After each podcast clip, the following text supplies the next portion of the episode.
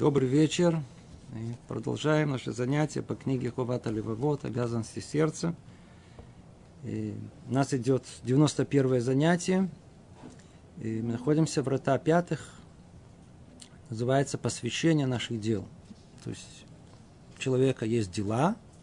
То есть что за дела, как мы уже выяснили. Это те дела, которые относятся к служению, к служению Всевышнему. И эти дела... Те, которые видны всем остальным людям, должны быть посвящены всецело во имя исполнения самого служения, а ни в коем случае не для того, чтобы произвести впечатление или добиться какой-то выгоды от этого. И в целом, много повторяли, еще один раз повторим, для многих еврейская жизнь после того, как они прошли первый период восхищения, первый период воодушевления, энтузиазма, после этого становится чуть-чуть тяжело. Кому становится тяжело? Всем тем, которые привыкли в своей жизни, что делать? Это наша привычка. Мы так выросли в таких условиях, в такой среде. Называется все на... чтобы произвести впечатление. Она показуха называется. Такое, не знаю, невозможно перевести на иврит даже такое слово. Показуха. Привыкли, чтобы произвести впечатление. То есть, если я уже стал религиозным, значит, я должен произвести своим религиозным поведением большое впечатление на окружающей среды. Для чего? Для того, чтобы меня больше уважали, чтобы был человеком достойным, по крайней мере, в своих глазах. Так вот, надо знать, все те, для которые исполняют мицвот, живут еврейской жизнью для того, чтобы заслужить у окружающей среды какое-то одобрение, ему это очень сложно делать. Вначале дают нам все как воодушевление, как это подарок. Любой подарок как дают, так и забирают, оставляя человека на личный труд. Вот тут, когда приходит... Э, э, рутина жизни, когда надо жить еврейской жизнью, то показуха, она кончается плохо. А вот другое дело, когда человек начинает развивать свою внутреннюю жизнь и начинает исполнять то, что он исполняет, действительно, как тут сказано, посвящая свои дела, то есть во имя э, самого Творца, то это не совсем вовсе, вовсе, вовсе, вовсе не сложно. Наоборот, с большой радостью. А когда для того, чтобы произвести впечатление, вдруг обратили внимание, что ни на кого никакого впечатления это не произвело, это очень сложно выполнять. Когда становится еврейская жизнь вообще непонятной, я никому не нужен, на меня никому обращает внимание, так для чего я же вообще все исполняю? Видите, до какого уровня человек может дойти. Итак, мы находимся с вами, эта тема, эта тема. Пятая глава, в которой мы с вами находимся, речь идет у нас о том, что может помешать нам приобрести это качество, невероятно важное качество в служении под названием посвящение своих дел. И, и Рабейну Бахья приводит несколько и, причин этому, перечисляя одно за другим. И, что может помешать нам осуществить это? Что может помешать? Так вот, Одна, одна из факторов, который может помешать нам, это наше, как он тут описывает, дурное побуждение. Мы его называем яцерара, на иврите называем его дурное начало, называем его как там инициатор зла, провокатор зла, что-то связанное со злом. Он тот, который приносит зло в этот мир. Говорили в прошлый раз, скажем только еще чуть-чуть, потому что тема настолько важная, настолько центральная, что ее нужно повторять, повторять, повторять много раз. Ну и дай Бог, чтобы что-то дошло до сердца. Так вот, в этой пятой главе начинается она очень патетически. То есть до такой степени, мы не видели это, он во всей книге, мы уже прошли с вами много глав, много-много, больше половины. Рабейну Бахья, он как-то холодно, рационально разбирает шаг за шагом. И тут вдруг такая патетика, ему так хочется, так, чтобы люди услышали, так он называет человек, послушай, призыв, призывает нас. К чему он призывает? По-видимому, что-то есть, что, по-видимому, иногда много раз обращаешься к людям и видишь, что они не понимают или не слушают еще. Значит, нужно как-то еще больше подчеркнуть это. Почему? Потому что это важно. И не просто важно. Сейчас мы увидим. Что он говорит? Снова повторим то, что мы уже говорили в прошлый раз. Ты должен знать, что самый большой враг, который у тебя есть в мире, это твое дурное побуждение. Нет ничего, кроме этого. Самый большой враг, который у человека есть, чтобы вы знали, это его яцерара, это его дурное побуждение, дурное начало. Дальше он будет говорить о том, что, ну, если есть враг, то что с врагом делают? Воюют! Значит, нужно воевать. Если есть враг, с ним воюют. Почему? Потому что он враг. Что есть враг? Враг – это тот, который хочет тебя погубить, прикончить. То есть есть враги, которые, которые предположим, э, я знаю, враг государства, враг, ну, прикончить тебя хочет, забрать у тебя жизнь хочет. Враг, который прямо так и скажем, захочет за тебя.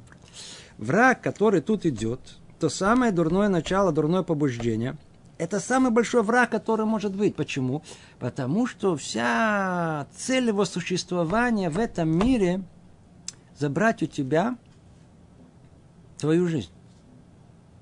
А мы же живем, верно? Мы живем в этом мире. А он хочет забрать самое основное, мы же, это тот временный мир. Он хочет забрать у нас нецах, вечность. Хочет забрать у нас вечное наше существование, грядущий мир нас хочет забрать. Это его основная... предназначение. Для этого он сотворен. Точно-точно, чтобы, чтобы не дать человеку прийти к грядущему миру. Поэтому он называется врагом. А так как цель существования человека в этом мире, это всего лишь тут, в этом мире, для того, чтобы прийти в конечном итоге в мир к грядущим, а он нам не дает это, он наш враг, значит, это самая основная война, которая есть в мире, он самый основной враг, никаких других нет, никто другой. Там, там какие-то антисемиты хотят нас убить. Они вообще пешки. Если, если действительно им это удастся, то какая разница? Значит, мне не надо было жить в этом мире, так они... кто-то другой был бы. Это не жизнь придет и уйдет. Не в этом речь идет. Основное это, это что произойдет с человеком в грядущем мире. А вот это хочет он забрать у нас.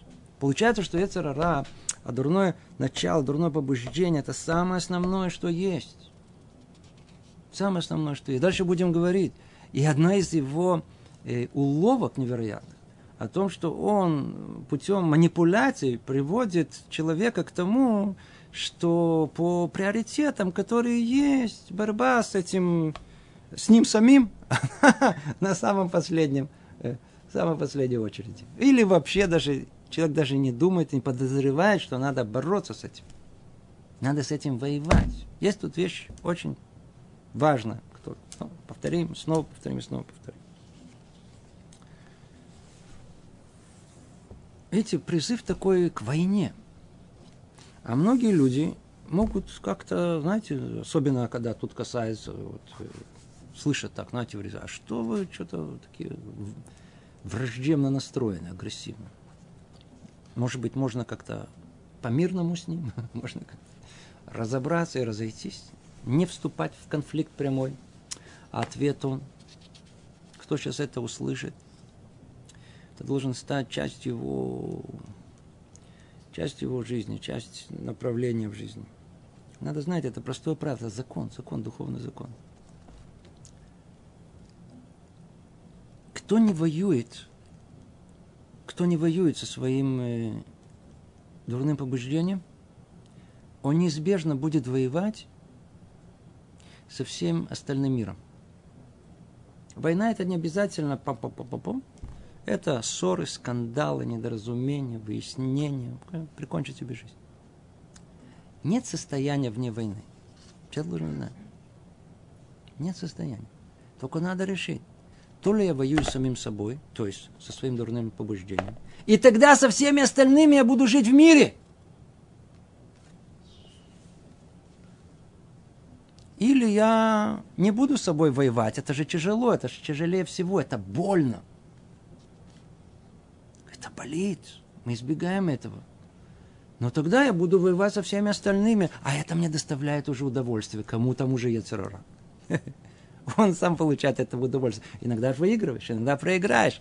Экшен, есть то, а то, этого, он тебя уже все, все, вот так вот закрутит, вот-вот крутит во всем этом, вот, видишь, вот эта жизнь, она сказала, я ему ответила, так вот, и так, день за днем, год за год, смотрит уже, вот и э, видно уже проем в э, могиле. И жизнь прошла. Даже не поняли, что она прошла, куда прошла, для чего мы жили, понимаем. Йецер ара, дурное побуждение, это наш враг. Надо знать это. С врагом борется, с врагом воюет. Это не только то, что если я не буду воевать с моим йецер ара, то я буду воевать со всем остальным миром. А так оно и есть, верь. Что йецер ара хочет у нас забрать? Он хочет забрать мое я, мою личность. Он хочет меня просто вот сиди тихо. Вот на, покушай, на тебе телефончик, на съесть туда, на поговори с этим, надо сделать то. Он занял, все. И мы тихо, спокойно, в одно удовольствие, с пивом, с этими, с, с пивом, что идет, ну как называют? С воблой, да, во-во-во-во. И где-то на берегу моря, так сказать, все. Прекрасно провели время. Съездили во Францию, съездили куда-то на Бахам, где-то куда-то, вернулись назад, хорошо провели время, тут, тут, тут. И еще год за годом, год за годом, все, все идет очень хорошо. Он тихо, спокойно нас прибрал, он хочет нашу личность. Кто-то помнит, что он наслаждался тут в этих Бахамах, как он пил пиво. Ему было так приятно, кто-то помнит это, никто не помнит это. Ничего не остается от этого. Он хочет забрать нашу личность, мое я. Мое я никогда не развивается, оно просто становится, ну вот такой вот, вот как меня мама родила, что называется. Как пришел, так ушел из жизни. Что дает борьба? Что дает война? Ху-ху-ху. Война развивает нас. Вся проблема, что мы люди даже не осведомлены, что нужно бороться, что можно бороться, что мы обязаны бороться. И только тогда надо спросить вопрос, а как бороться? И когда человек начинает вдруг выяснять, что это возможно, и что нужно с собой воевать, со своим дурным началом, то вдруг выясняется, что вот эта борьба, она и строит личность человека. Она меняет его, она... она из его как бы потенциала выводит в явную форму все, что в нем заложено. Он даже не думал, даже не подозревал. Знаете, как видно это? Иногда видно человека, который сделал чуву двадцать лет.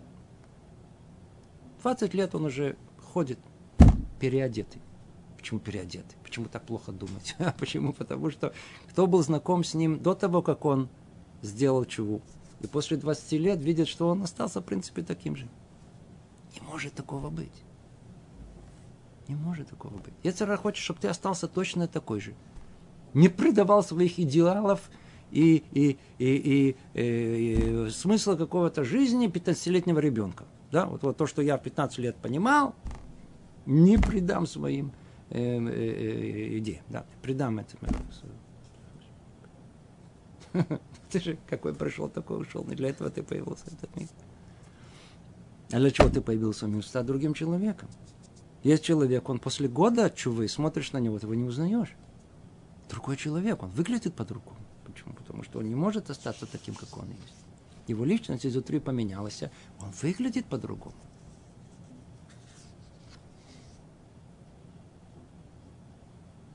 Если мы возвращаемся в ту среду, откуда мы пришли, и все с нами понебратство, как будто мы ничего, ничего не изменилось. А признак надо спросить себя, по-видимому, я ничего не боролся с собой. Не изменил ничего в своей личности. Остался таким же. Йецер ара хочет забрать у нас, хочет забрать у нас мое я. Личность мою. Ту самую, которая... которую я даже не подозреваю о ней, которая сидит во мне, которая, которая должна, для этого пришел в этот мир, чтобы ее высвободить из этой теснин, куда его вот этот яцер разогнал. И для этого нужно бороться. Воевать, воевать, воевать, воевать, воевать. И он говорит тут, я не помню, мы это заострили внимание или не заострили, снова повторим. И потому пусть не заботит себя никакая другая война, кроме войны с ним. Человек может, чем только голова у нас не занята. Чем только не занята. Но только прикинуть, вот прикинуть человек, вот, вот каждый из нас может прикинуть, чем голова его только не занята. Снова мы обращаемся только к людям э, религиозным, которые считаются, что они соблюдают Тору и мицвот. Мы совершенно не обращаемся к людям нерелигиозным, людям светским, которые... Это совершенно другой разговор. Чем только у нас голова не занята. В то время, как если мы понимаем, для чего человек пришел в мир, он должен знать, что не должно заботить его никакая другая война, кроме войны с ним. И никакое другое сражение, кроме сражения с ним. И пусть не отвлечет тебя война против того, кто далек от тебя, от войны против того, кто не расстается с тобой. И преследование со стороны тех, кто не в состоянии тронуть тебя без позволения. От, послед... от преследования того, кто, не спрашивая разрешения, находя всегда с тобой. Это несравнимо. Видите, что тут происходит? Что, почему он так нас это предупреждает? Он говорит, ну-ну-ну, знаете же, о том, что... Э, э, не должно вас заботить никакая война, кроме войны с ним. Значит, что нас да заботит? Что угодно, кроме этого. Йецер ара, какое его свойство? Ведь он, он, так сказать, он знает о том, что про, про, против кого должен воевать, против него. О чем он заботится? Он говорит, смотрите, я вас займу. Вы у меня будете заняты с утра до вечера. У вас не пробудется даже приблизительно... Какие-то, какое-то желание бороться со мной. Будьте заняты. Что он для этого делает? Человек вот так, вот так, чтобы сесть и подумать на тему под названием «Приоритеты в жизни», он никогда, мы не сидим. У нас нет такой культуры. Просто сидеть там и думать. И... Слышим тут, слышим там. Если зашел разговор, будем поговорим об этом. Почему бы нет? А какие приоритеты нашей жизни? Дурное начало, это побуждение, оно хочет, чтобы в этих приоритетах жизни, что для меня главное, что второстепенное. Вот эта тема этой борьбы какой-то, вот эти какие-то религиозные, тут какие-то страхи какие-то напускают на людей с этим дурным началом. Глупости, все это не существует, все это... А если существует, седер, я понял, займемся, да? И, значит, вы, как называется, как долгий ящик какой-то, этот какой-то, этот, ящик какой-то. Это то, что он хочет. Есть такое понятие, называется в армии отвлекающие маневры. Каждый, кто чуть-чуть разбирается в военном искусстве, знает, что когда воюет армия против армии, то военное искусство состоит в том, чтобы создать какой-то отвлекающий маневр в одном месте, для того, чтобы напасть в другом месте. Это деми такое, да? Нереально. Имитация. Имитация. Имитация. Так вот... Йецер ара создает массу имитаций в разных местах. Вот это важно, это важно. Естественно, все это всегда даже, да, даже как-то э, э, э, под, под э, религиозную, так сказать, э, э, подоплеку это идет. Главное, не бороться с основным. Не вести войну в том месте, где она должна вестись. Все время нужно заниматься второстепенным. Это его самый большой успех, самое умение дурного начала занять человека, чтобы он все время находился в важных делах. То есть, если мы пройдемся по нашей жизни, вот распишем, чем мы занимались, один день, второй, в неделю, в течение недели. Вот просто написать дневник наших занятий. И мы увидим, что то, чем мы занимались, было необходимо, это было важно, это не всяком сомнении. Вы там вы не найдете в этом списке войну с, со своим дурным побуждением. Оно там не находится. Не укрыто. Иначе эта книга не была бы написана. То, это мы говорили в прошлый раз. Теперь, после этого повторения, вступления, давайте продолжим, что, как развивает эту тему Рабейну Бахья дальше, тема эта центральная, фундаментальная. Теперь он переходит к тому, чтобы объяснить, насколько этот враг, он опасен.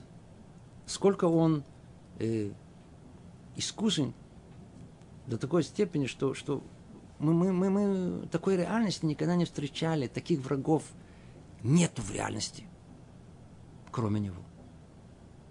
И вот что удивительно, братья мои, всякий другой враг, который у тебя есть, после того, как ты победишь его раз и другой, отстанет от тебя, и больше не придет ему в голову воевать с тобой, ибо он убедился в том, что твоя сила превосходит его силу, и он теряет надежду победить тебя и справиться с тобой.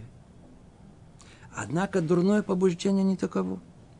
Недостаточно для него ни одной победы, ни ста побед, и оно не уступает, независимо от того, победило ли оно тебя, или же тебя победило, или ты победил его. Ведь если оно победит тебя, то погубит. А если ты победишь его, то оно будет постерегать тебе все дни твоей жизни, чтобы э, когда-нибудь победить тебя. Как сказали наши ученики, благословенная память, не верь самому себе до дня своей смерти. И оно, не пренебрегая даже самым малым из твоих дел, пытается держать в нем над тобой победу, чтобы сделать из нее, из, из, из того себе ступеньку и победить тебя в более важном деле. Смотрите. Это тактика, которую мы не встречаем. Есть такое понятие профессионал. Да, в спорте всегда подчеркивают, вот смотрите, профессионал борется до последней минуты. Да, да, до последней минуты желание забить гол там или кому-то там, или еще что-то. Есть такое. Ну, закончился матч, сразу все и, так сказать, в раздевалку. Закончились все, все усилия. Тут речь идет о вещи совершенно невероятной. У человека есть враг. Кто-то там, у нас есть враг. Напал.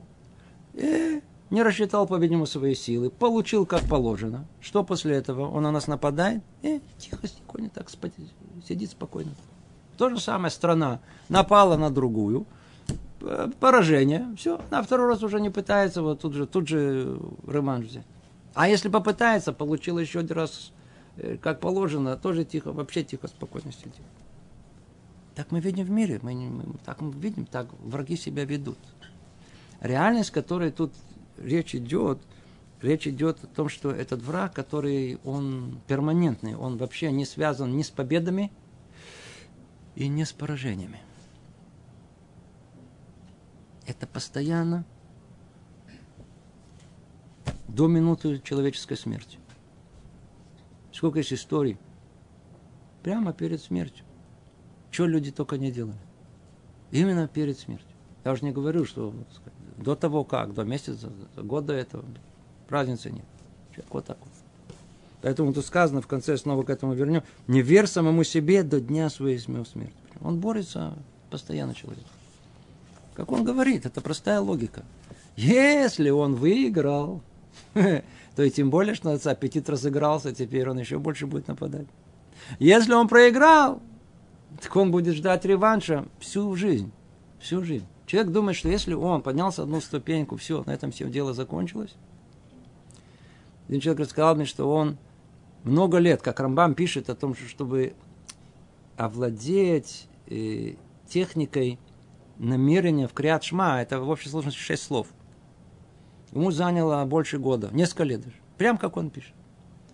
И когда он уже почувствовал, что он произносит это всегда, каждую молитву, с намерением, как положено, не больше этого, как написано. Он говорит, как только у меня пришла мысль о том, что «а, удалось». Он только через несколько месяцев обратил внимание, что он перестал говорить с намерением. Сразу упал. Моментально. Люди, которые годами добивались уже чего-то. Годами, годами, годами. И им уже казалось, что если уже... Вот тут я уже закрепился. У меня вот тут уже... тут нет, ниже этого я не... Это уже мое. Это завоеванная территория, как говорит Рав Десслер. Это тут уже не проходит даже никакого э, выбора. Тут нет борьбы вообще. Тут мое, я уже, я встаю каждое утро, я иду на молитву, я сам блютвелин, соблюдаю все мицвот, говорю браху, там не проходит вообще борьбы. Только человек подумает, что там уже все, он такой вот-вот-вот. Чтобы знали, нет, нет, энопотрупус, нет никакого заручательства того, что человек не согрешит снова. Никогда. Никогда. Если спросите, может ли восьмидесятилетний мужчина начать смотреть на молодых девушек, ответ – да. Знаете, в каком возрасте он это начал? В восемьдесят лет. Первый раз. Как это может быть? Может быть. Сказано Рабби Йоханан Коэн Гадоль. Он был восемьдесят лет. Коэн Гадоль он был. Да, великий Коэн. Великий Коэн. И он стал цдуки, садукеем в конце своей жизни. Как это может быть? Как это может быть? Это значит, что йецер ара, он никогда человека не оставляет. Никогда.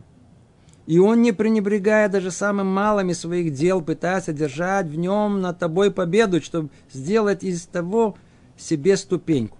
Как йецер ара работает? Знаете, как вот эти... Эм, раньше были налетчики всякие разные, грабители, да, они грабили квартиры, да, то есть сейчас уже по-другому, другая техника. А раньше по-простому, значит, это, стучали в дверь, человек открывал, начали ломиться в двери и просто, просто грабить, грабеж. Как эта борьба, она происходила, все знают. Есть такое понятие даже, как стало общепринятым, называется «вставить ногу». О, вставил ногу, все, проиграл. Они уже все, они уже борются. Главное ногу вставить, понимаете? Хоть какую-то щелку, да, все, на этом дело закончилось. Дальше они будут уже бороться, уже как они, как они смогут. Теперь, как, как йецер ара работает? Он говорит так, смотрите, я, я всегда, так сказать, я никуда не спешу. У меня все равно, что называется, всю жизнь работать. Это человек все время что-то спешит, там хочет прыгать туда-сюда. А у него есть терпение. Он говорит, смотри, полежи, тут пройдет, тут хочешь какое-то усилие, тебе тоже дам. Я тебе все равно через, называется, я дождусь. Чего он дожидается? Он знает, когда, он знает нас, он сидит внутри нашей души, он знает точно, кто мы и что мы. Мы можем обдурить кого угодно, ведь не его. Он, что называется, по всем местам находится. Точно знает, что он. Он дождется времени, которое у нас называется «Вэта аев вэягеа». Как правило, как правило. По-русски, когда ты уставший и изнеможенный. И изнеможенный. И действительно, в то время, когда человек бодр, когда человек здоров, полный энергии, и он там, и он там учился, и пришел, и полный духовного накала, и все этого, а йецер ара не приближается. Он знает о том, что пока тут шансов нету. Сейчас человек, например, слушает занятия. Фу, да вы что, все, да, будем бороться, война, будем бороться, все. Он сидит спокойно, в душе каждого из нас, говорит, а да, да, да хорошо, да. Тут дело опасное, тут это, это, появились серьезные оппоненты, значит, нужно, нужно. Затаился. Говорит, ну я, я тебе, я дождусь. Пришли, ночью не могли заснуть, вот там проснулись, и чего-то это, глаза не могли. Целый день уже прошел так, а к вечеру уже вообще все забыто. Это называется, и ты уставший, и изнеможенный. И тогда он тебе говорит, ну что ты пойдешь на молитву? Чё, ну ты же уставший. Я помолись дома. Браху, ну, браху, смотри. Ну, промляли им что-то, ну, какая разница? Мля, мля, мля, мля. Скажи что-то. Бог там или там. Сейчас. Иди спать. Все. Все. Прикончу. Готовенький лежит. Видите, готовенький. Это очень просто. Надо знать. Он, он, он, он, его называют, у нас называют звув, звув. Что такое звув? Муха. Что такое муха? Муха, муха, муха, каждый знает муху, у нее есть свойства. Почему она такая? Она, во-первых, две свойства есть. Во-первых, если чисто, она не приходит, чтобы вы знали.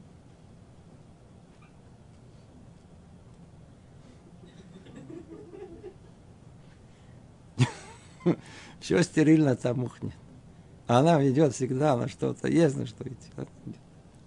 Во-вторых, если уже там что-то есть, сколько ее не отгоняй, она снова туда же возвращается.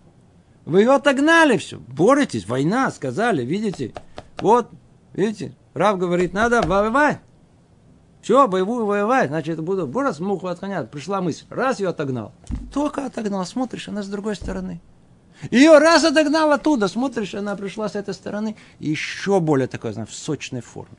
Каждый раз. Знаешь, как, как, как будто, не-не-не-не-не-не, нет, и сразу. Кошки и мышки. И они все время крутят нас, крутят, а крутят. Пока человек просто уже, уже, может, уже вообще от, от, этих, от этой борьбы, он уже устал, говорит, знаете, лучше не буду отогнать. Так сказать. И все, и он говорит, ну вот, пожалуйста, вот теперь. Глубокое погружение. Муха возвращается к тому же, к тому же, к тому же. Теперь. Продолжает, говорит он, а ну давайте определим более точно, как наши мудрецы рассматривали этот йецер ара. Это место, которое мы сейчас будем изучать, это классическое место, которое вы найдете в многих-многих книгах по еврейской этике, Мусару.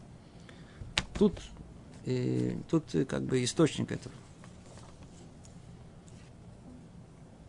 Он говорит так. Итак, пусть не пугает оно тебя. Секундочку. Я перескочил. И потому, смотрите же, берегитесь его, и не слушайте его ни в чем. И пусть будет важной и великой для тебя маленькая победа над ним и самый малый успех преодоления его. А, мы говорили тоже так. Дальше. Итак, пусть не пугает оно тебя, даже с могучим войском его, и не страшись его, хоть и много помощников у него, ведь все намерение его представить человеку ложь истины. И все стремление его утвердить и упрочить обман. Знает, что падение его близко, и погибель его скорая, если только почувствуешь, в чем слабость его, как свидетель о нем мудрец. Говорит царь Соломон в книге Кохелет, Экклезиаст. Говорил он совершенно непонятным э, э, описанием, метафорой. Город мал, слушайте внимательно, мы сейчас разберем с вами небольшой кусок из Кохелет, как он комментирует, мы сейчас, как он прокомментирует это. Город мал, и немного в нем людей, и пришел на него войной большой царь, и окружил его, и возвел против него большие осадные укрепления, но нашелся в нем муж убогий силой, убогий, такой слабый, убогий, хилый, хилый да, и спас город мудростью своей, но никто не помнил впоследствии этого э, хилого, убогого, слабого мужа. Кохелет, девятый перек.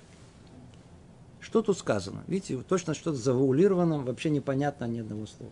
Дома, царь, то непонятно, что происходит. Объясняет он. Это то, что он перед этим, в принципе, он уже нам объяснил. Мы к этому объяснению слова и так, что мы прочли, там уже все сосредоточено.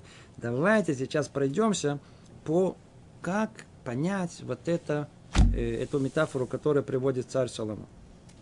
Он говорит так. Шломо назвал человека городом малым. То есть надо понять, кто есть кто. То есть когда приводят у нас вот эти притчи, назовите их, агады тот, э, есть то, что у нас э, мидрашим, надо понять символику. Да, что прячется за символикой? Шломо назвал, царь Соломон, назвал человека городом малым. Ибо человек – это малый мир. Почему он называется городом? Малый мир. Есть большой мир, а точно такая же прообраз его – это человек, он малый мир. Теперь. Немного у него телесных средств и душевных сил. И потому сказал Шломо, немного в нем людей. В сопоставлением с великими вожделениями человека в этом мире, так что нет у него достаточно сил, чтобы утолить их. То есть, этот город, в котором немного в нем людей. Что значит немного в нем людей? Э, в сопоставлении с великими вожделениями человека, понимаете? То есть, э, э, а, а то, что человек хочет, по сравнению с тем, что какие возможности на самом у него деле есть. Это вещь несопоставимая. И он говорит о том, что немного в нем людей, а, а возможности, которые есть у человека, на самом деле они малы. Сейчас дальше мы это поймем еще лучше. В сравнении с чем? С дурным побуждением. А дурное побуждение называет Шломо большим царем. Почему? Из-за множества воинов его, слуг и войск его. И далее сказано, и окружил его... Секунду, а ну остановимся. Видите, мы бы могли бы сейчас бы пройти бы это совершенно спокойно. Ну, видите, как-то образное сравнение, когда-то это не наша реальность, какие-то цари, войска.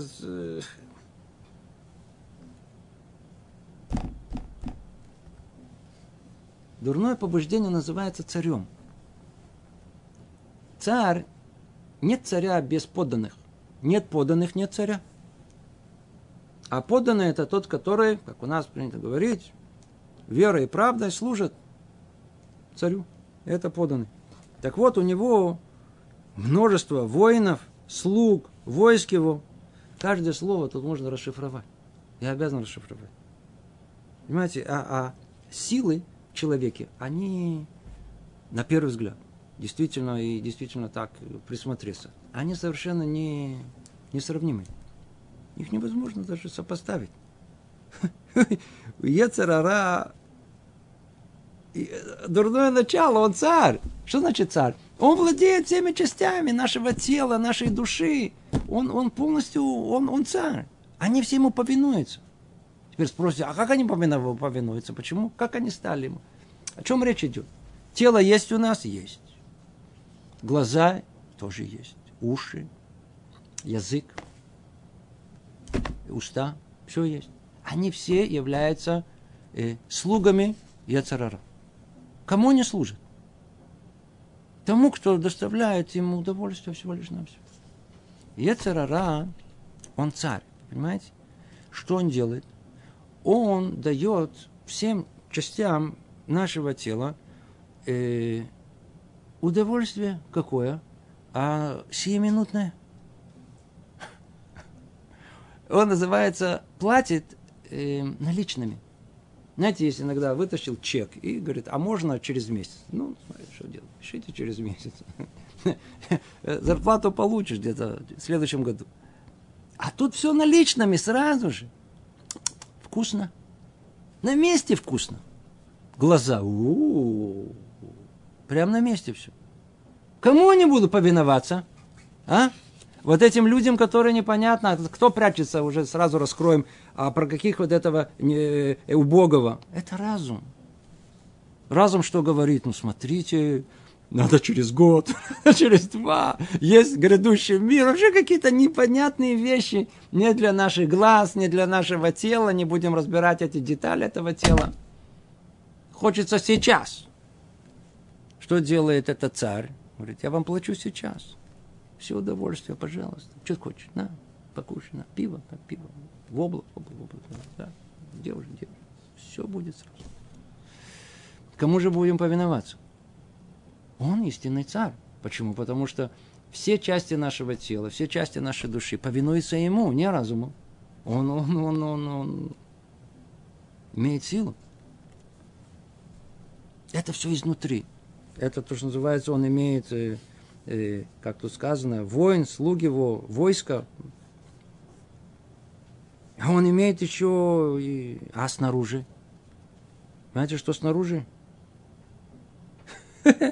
Все снаружи. Абсолютно все, что снаружи, все его друзья. Все его то ли поклонники, то ли вообще слуги, рабы. Начиная от афиши, которые вы увидите, от любой газеты, от любой разговора, от этих, а это что? А вот это последнее изобретение самого сатана, который есть. Понимаешь, это, как и говорят, что называется, это э, э, орудие последних дней. Все, это все, это чтобы прикончить человека полностью, стереть его личность, стереть его вообще все. Вообще ничего уже не осталось. Все сидят вот так вот. Целый день. Целый день. Вообще перестали существовать. Это же все его рабы. Они ему повиноваются, это же, это его, как бы, это его, войско его. Посмотрите, войско, войско. Это воюет.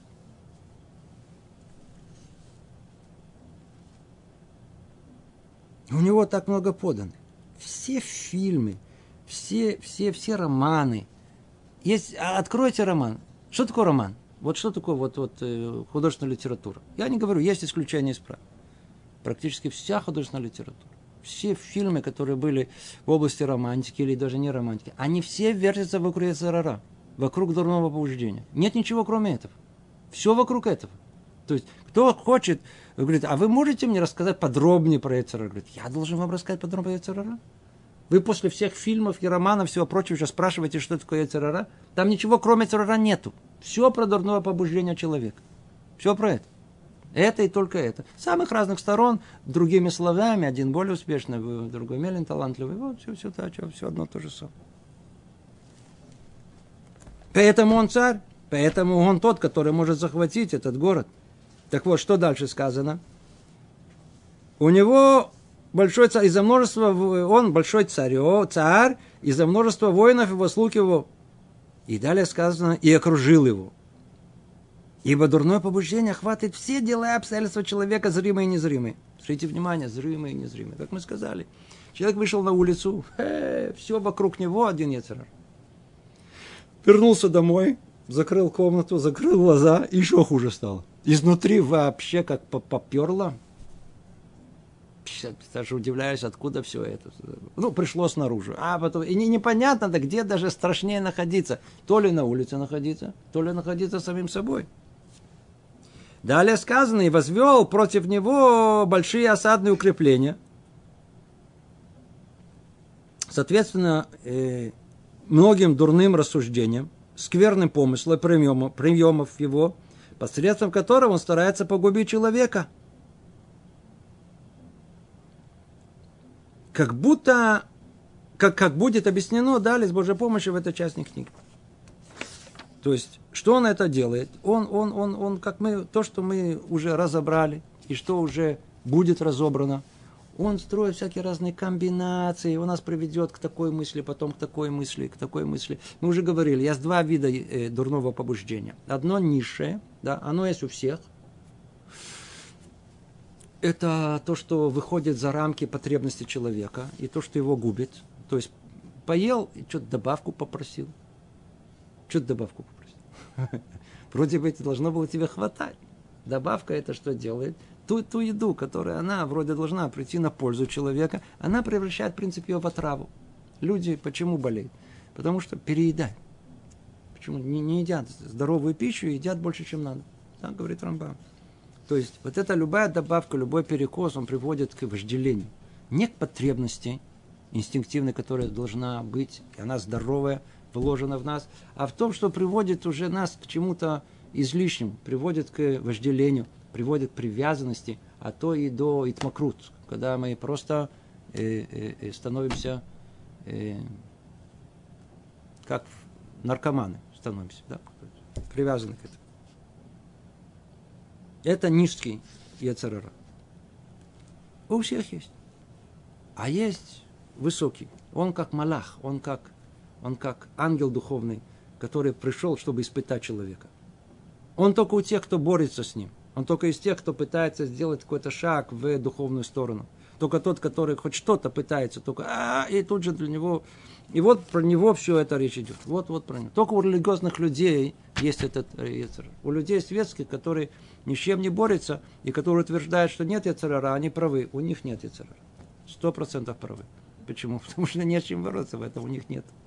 А как только человек начнет что-то соблюдать, уай, какие мысли пошли. А почему, а зачем, а то, это, а всякий раз, что он только на в голову не шел. Это то, что он говорит. Осадные укрепления, сооружения, это, это все, что строит этот царь в этом городе теперь. А далее сказано, но нашелся в нем муж убогий, силы, то есть слабый, не знаю, как сказать, но мудрый. Кто же этот может быть? Кто этот убогий, но мудрый? Хм. Кто? Разум. Почему он убогий? У него нет слуг. Он нету рабов. Он не царь. Э, мискен, еле мискен. Он, он как бы, как его, прям такой определяет его у нас. Он такой вот. Почему? Потому что он сам, у него только, у него только разум есть, у него ничего другого нет. Нет. Все остальное под властью Ецер ара. А разум это единственное, что есть человек, это единственное, что может сделать его человеком. и вытащить его из этого, из этого, из, из, из, из, из этого города. Так что сказано тут?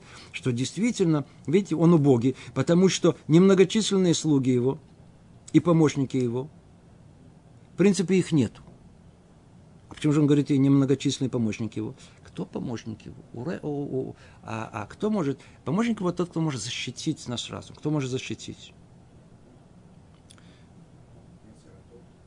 Угу. Душевные качества хорошие. Например, скромность и смиренность. Представьте себе, что человек скромный и смиренный. О, это ограда разуму. Разум, который базируется на этих качествах человеческих, этот разум свободен, этот разум способен перебороть практически все. И так вот, это его помощники. Ну, иди знай, кто из нас может сказать о себе, что он такой человек смиренный, человек скромный. У нас, как правило, наоборот. Мы люди горделивые, высокомерные, и знаем цену себе, вечно хотим постоять за себя, за свою личность, отстоять свое собственное достоинство. А дальше сказано, и сказано, но никто не помнил впоследствии этого убогого мужа. И дальше сказано, мудрость убогого презренная, слов его не слушают. То есть, оказывается, что несмотря на то, что, как говорит царь Соломон, есть у царя все возможности, он захватил уже город. И у него все рабы, помощники, солдаты, все бегают, и все сооружения, все есть. Один маленький такой, который там, убогий муж, что называется, этого, в этом городе, тот, который мы называем разум человека, он, несмотря на все, может победить этого великого царя. И при всем том, что сказал Шломо о слабости разума, сообщает он нам о том, как быстро дурное побуждение принимает на, на себя его власть. Если только человек выходит на войну с ним, и вред от него устраняется с легкостью, ибо немного истины побеждает много лжи, так же, как свет, даже когда его немного разгоняет много тьмы. Вай, мы тут пришли к очень-очень важному месту. Еще только закончим. Все сказанное должно побудить читающего эти строки вести войну против вожделений, вдохновить его на это, чтобы противиться дурному побуждению с энергией и упорством, ибо нам уже открылась его слабость, противостояние с разумом и быстрота, с, которым, с которой разум может победить его. Как сказано, преклоняется злые передо мной. После всего, что мы тут рассказали, после того, как стало ясно и понятно, нет у нас шансов. В принципе, все против нас, все против разума, все против... Где, где, где мы можем? Все, все. Тут мы полные рабы нашего дурного побуждения. Говорит царь Соломон, послушайте. Но у него есть то, что нет. У, у, у него есть нечто, что... Голова, разум у него есть. А у него нету. Он силен, но без головы. А ты с головой. А что голова позволяет сделать? Вот, например, есть враг, да? И ясно и понятно, что вы не выиграете у него. Почему? Он сильнее. Что делает тогда и тот, кто слабее, но при этом он разумом обладает? Он начинает искать в нем, как по-русски есть такое, ахиллесовая пята. Есть такое слово, когда-то говорили. Что это такое? Он называет не куда-то турпа, это место, слабое место. Такое здоровое, большое, все, да, очень хорошо. Но есть вот там, вот там слабое место. Если мы не будем, а вот прямо туда, вот можем и вот маленький может победить большого. Давид и Голиаф. Один такой здоровый был, пах, и одно единственное маленькое место было, пах, прям, нашел слабое место. Можно победить, оказывается. Теперь, что для этого требуется? Ну, во-первых, требуется, во-первых, надо развить мотивацию. Это чего нам не хватает, эта тема сама по себе, сколько раз к ней надо возвернуться. Нам не хватает для всего прочего, чтобы все начинать осуществлять, все, что мы говорим. Не хватает нужной мотивации. Вот, снова возвращаясь к... в сравнении с военными действиями. Есть две армии, воюют против друг друга. Каждый знает, что есть такое понятие, которое употребляется, в, то есть есть специальные даже э, войска, специальные как бы подразделения, которые занимаются одной единственной у них целью. Деморализация другой стороны. Столько времени, сколько у другой стороны она полна духа борьбы, то есть они готовы воевать, они файтеры, а, а, будет тяжело с ними воевать. Только введите в их, так сказать, разброд и шатание. Надо их деморализировать, надо сказать, вы никогда не выиграете, у вас не получится. Э, перепуганные становятся. Даже если они многочисленные, они сильнее, они проиграют. Что из этого мы учим? Очень просто. Для того, чтобы выиграть, нужно иметь правильный настрой. То есть это должно быть противоположно деморализации. Наоборот, надо поднять мораль, а наоборот поднять дух. Наоборот, знать о том, что можно выиграть, способно выиграть. Надо только настроить себя правильно. Знать о том, что вот этот йецер ара, насколько он, насколько он страшен, насколько он нами владеет. Человек должен знать, как только приходит пробуждение, каждому можно себе проверить.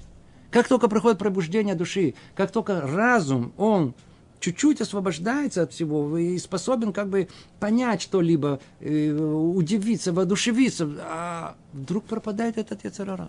Вдруг смотришь и хочется молиться, как положено, браху сказать, как положено. Можешь остановить себя в нужном месте, туда не посмотреть, там получаешь контроль над собой. А куда это дурное побуждение исчезло?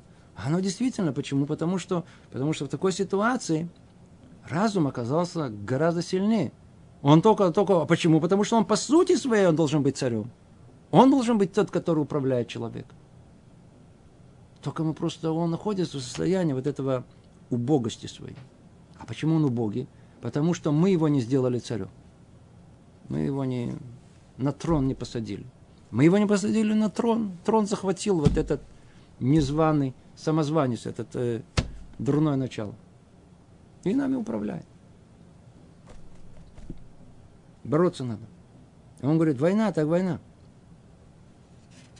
Теперь мы понимаем, что тут сказано. Вот мы пропустили фразу, не пропустили, мы ее сказали. Давайте снова прочтем. С этого начали, объясняю эту часть. Итак, пусть не пугает он тебя, даже с могучим войском его, и не страшись его. Теперь мы понимаем, почему нужно... Хоть и много помощников у него, ведь все намерение его представить человеку ложь и истина. И, и все стремления его утверди... утвердить и... и упрочить обман.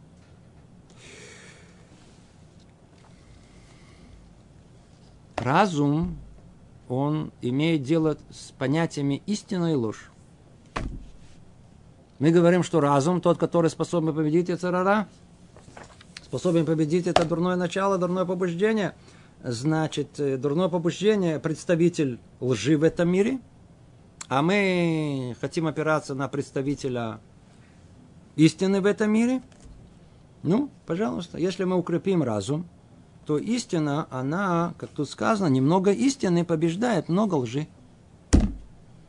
Так же, как свет, даже когда его немного, разгоняет много тьмы. Вот мы к чему, к чему пришли. Пришли к тому, что в конечном итоге, как мы можем бороться с ним? Как мы можем бороться? А борьба, она идет только тогда, когда силой разума мы пробуждаем к себе и к поиску истины. Пришли сейчас к теме, вай, вай, вай, вай, вай. Тема, тема. Одно из самых больших успехов йецер ара в этом мире, в мире, во всем мире, не только в еврейском мире, полностью снять с повестки дня тему истины. Вообще эта тема перестала существовать. Вообще не существует. Сейчас никто. Раньше люди хотя бы, всего лишь недавно, несколько поколений назад, люди искали какую-то истину. Слово истина хотя бы на устах было. А, искали каждый свою. И каждый... Это другая тема. А сейчас вообще понятие истины, оно исчезло. Сейчас новая эпоха. Сейчас каждый должен выразить свое мнение. Все. Что вы имеете в виду? А что вы говорите? Вы уже закончили? М? Теперь я скажу. Договорили. Сейчас все равноправие. Нету мудрецов и нету глупцов. Понимаете, уже сейчас нет понятия глупец. Сейчас это не политически некорректно. в мире нашем продвинутом, либеральном, демократическом, глупцов как-то, ну, не может быть, иначе, так сказать, нельзя же обижать людей. Все равны.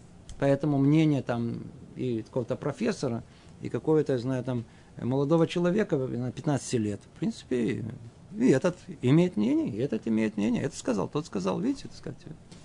Все обсуждения, они всегда, а кто что говорит, да?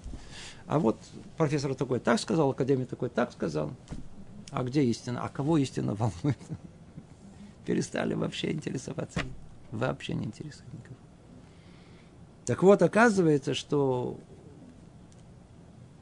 единственная возможность выбраться из этой дури — это тот самый разум, который спросит о бессмысленности времяпровождения очень интеллигентных людей, которые много-много времени проводят за всякими обсуждениями, спорами, которые не имеют никакой тахлис. Тахлит – это никакой конечной цели. А для чего это? То есть для чего в конечном итоге, к какой истине вы пришли?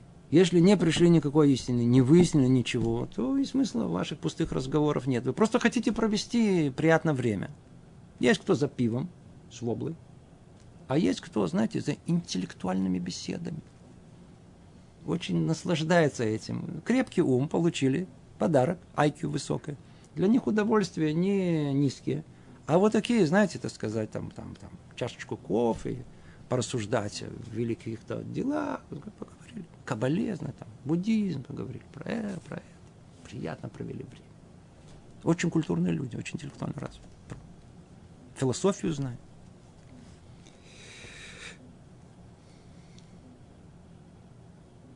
Как этот йецер ара, как это можно победить? Одной единственной возможностью.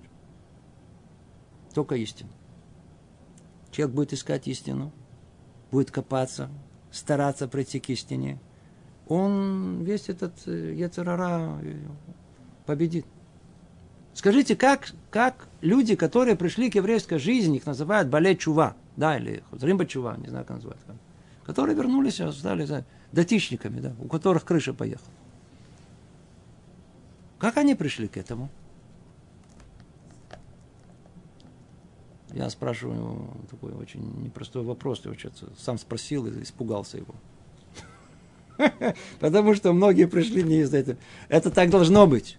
Кто не приходит так, как тут написано, ой, вовой, несчастный тот человек. Помните, я уже вам говорил, сколько примеров я знал людей, которые стали религиозными людьми только потому, что как-то запутались, попали то ли к соседям, то ли какие-то уроки попали, затащили их туда, заманили их туда этими кока-колой и какими-то пирожками. Кому-то один рассказывал, что ему просто понравились очки, у которых пришли шалихи эти. Посланники приехали в их город, такие были, они курили сигареты такие, и такие современные, и вот эти. И он сказал, ну, это какие-то, они выглядели по-другому, какие-то с пиджаками такими, какие-то вообще. И он ему понравился, стал религиозным. Только через десять лет он вдруг стал себя спрашивать, что я стал вообще религиозным. Посмотрел на себя в зеркало, смотрит, а что я переодет, и что я вдруг выродился. А истинная чува, она только идет через прояснение истины. Только через прояснение истины. Кто не пройдет через это, кто не будет искать. Он еще не опоздал. Можно начать с булочки. Шело лишма, ба лишма. Сначала не для посвящения, а потом придет посвящение, так у нас написано. Можно начать с булочки, с кока-колы, из, из очков и сигарет. Седер. Но на каком-то этапе, если не будешь искать истину, все потеряешь. Не поймешь вообще, почему ты религиозный, для чего религиозный. Сколько людей мучаются.